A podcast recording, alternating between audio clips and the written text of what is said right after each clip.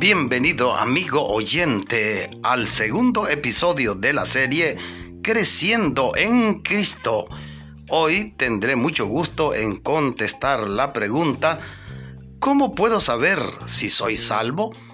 Es la pregunta que se formulan algunos hermanos en la fe, principalmente aquellos que recientemente iniciaron su nueva vida en Cristo es que ellos dicen no sentir en sus vidas esa seguridad.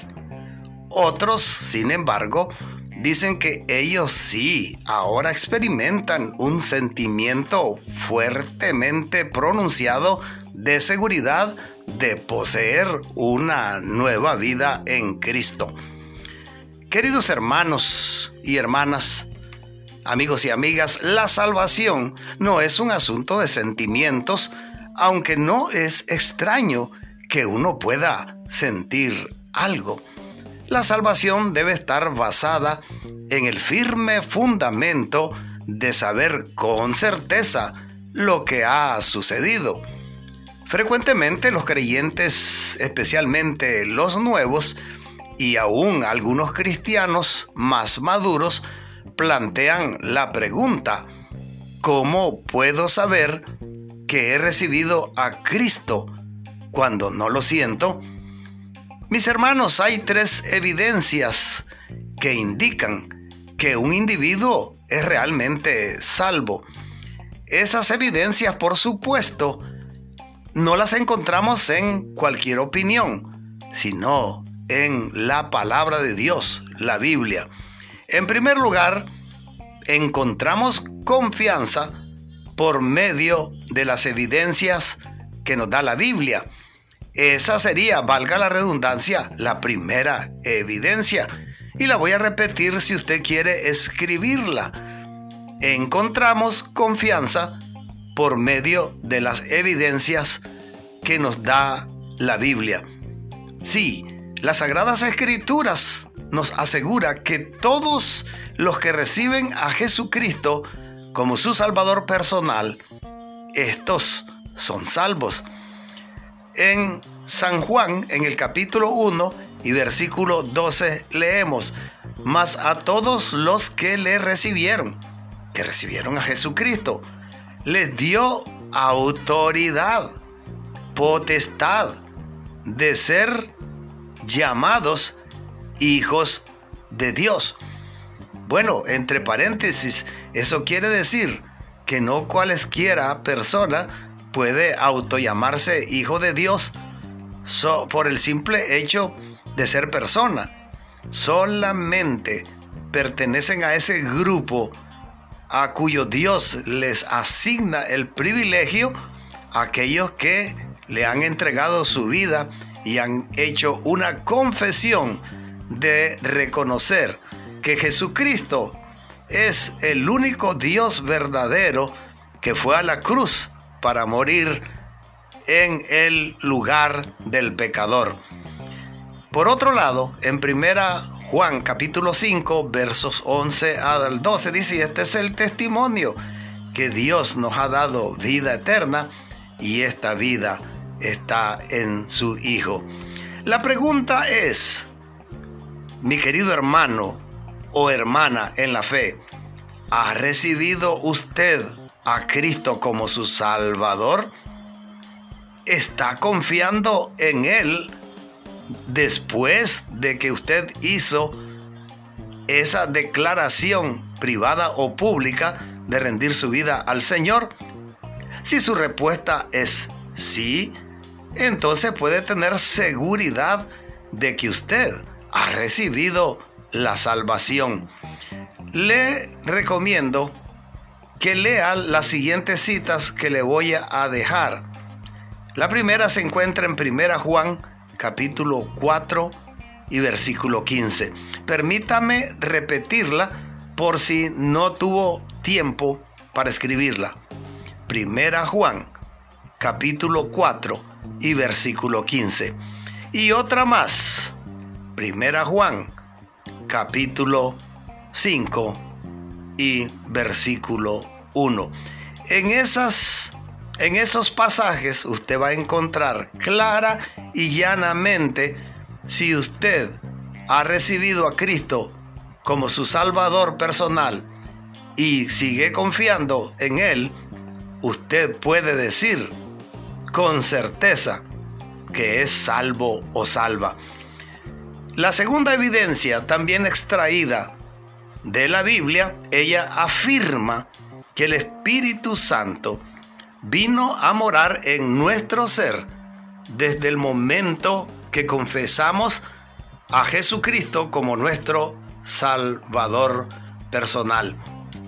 Efesios capítulo 1 y verso 13, usted puede consultar en ese pasaje la afirmación de Pablo que él dirigió a aquellos que habían confiado en Jesucristo como su Salvador personal y por ende eran parte de una iglesia local. En este caso, él escribió a la hermandad allá en Éfeso, a la iglesia en Éfeso, y habló los siguientes términos. Vosotros también, habiendo oído el evangelio de vuestra salvación y habiendo creído en él, fuisteis sellados con el Espíritu Santo de la promesa. Qué gran noticia, mi querido hermano y hermana en la fe, que esos, ese sello se da en el momento que una persona real y verdaderamente rindió su vida al Señor, en ese mismo instante fue sellada con eh, el sello del Espíritu Santo que Jesús prometió a sus discípulos que enviaría. Dicho sea de paso, esto se dio el día de Pentecostés, cuando eh, los creyentes fueron investidos con la persona del Espíritu Santo. Y Romanos capítulo 10, versos 9 y 10, esa es otra cita que nos afirma que el Espíritu Santo vino a morar en nuestro ser desde el momento que confesamos a Cristo como nuestro Salvador personal. Nacer de nuevo en Cristo, mi estimable y querido hermano, no se trata de una cosa externa, extravagante y ruidosa que nosotros podamos sentir y oír. Más bien es una revolución interna y silenciosa. Ese Espíritu Santo es quien vino a vivir a morar en nosotros cuando recibimos el don de la salvación en el momento que confesamos nuestros pecados, en el momento que reconocimos que Jesucristo es nuestro único y suficiente Salvador. Es la presencia de Dios mismo mirando y actuando en nosotros. El Espíritu Santo, profunda e intensamente, nos asegura que somos hijos de Dios.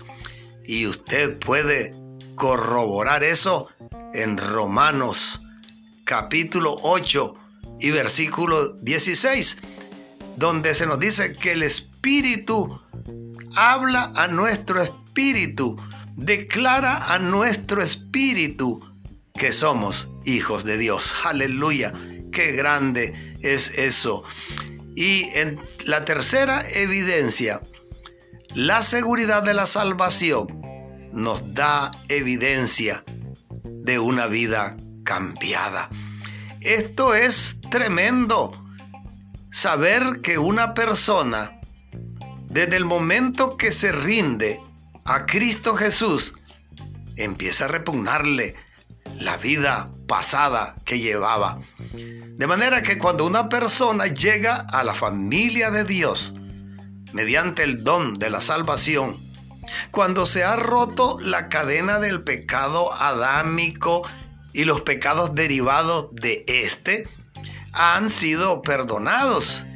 Y cuando el Espíritu Santo ha venido a morar en la persona, entonces el cambio de vida es y será evidente. Y en esto sabemos, dice la palabra, que nosotros le conocemos si obedecemos sus mandamientos. Eso usted lo puede leer en primera Juan capítulo 2 y versículo 3. Además, Dice 1 Juan 2.5, si guardamos su palabra, si amamos a los hermanos y hermanas de la iglesia. Eh, 1 Juan 3, verso 14, capítulo 4, verso 7, verso 8, verso 12 y verso 16. Repito, 1 Juan capítulo 3, versos 14. Y también 1 Juan capítulo 4, verso 7, verso 8, verso 12 y verso 16. Si hacemos lo que es justo, también eso lo dice 1 Juan 2, 29 y capítulo 3 y verso 9. Lo que el apóstol Juan no dice, subraye, lo que el apóstol Juan no dice es que al guardar estas cosas nos salva. Más bien, él está diciendo que al guardar estas cosas mostramos que somos salvos. Mi amigo y mi amiga, voy a concluir este segundo episodio diciéndole lo siguiente. Si usted está dentro de estos tres parámetros o evidencias que hemos descubierto en la Biblia, ¿cuál debería ser nuestra actitud? Bueno, debe ser una actitud de enorme gratitud a Dios, de que usted pertenece a su redil y por lo tanto Jesucristo le ha salvado y Él es su buen pastor. Aleluya. Bendito y glorioso es su nombre. Y desde esta manera, mi amigo, que llego al final de este segundo episodio de Creciendo en Cristo. Y el tema que hemos visto hoy es las tres evidencias sobre cómo puedo saber si sois salvo. Espere nuestro tercer episodio. episodio. Le habló su servidor, el pastor Ramón Argüello. Gracias por escuchar esta reflexión de hoy.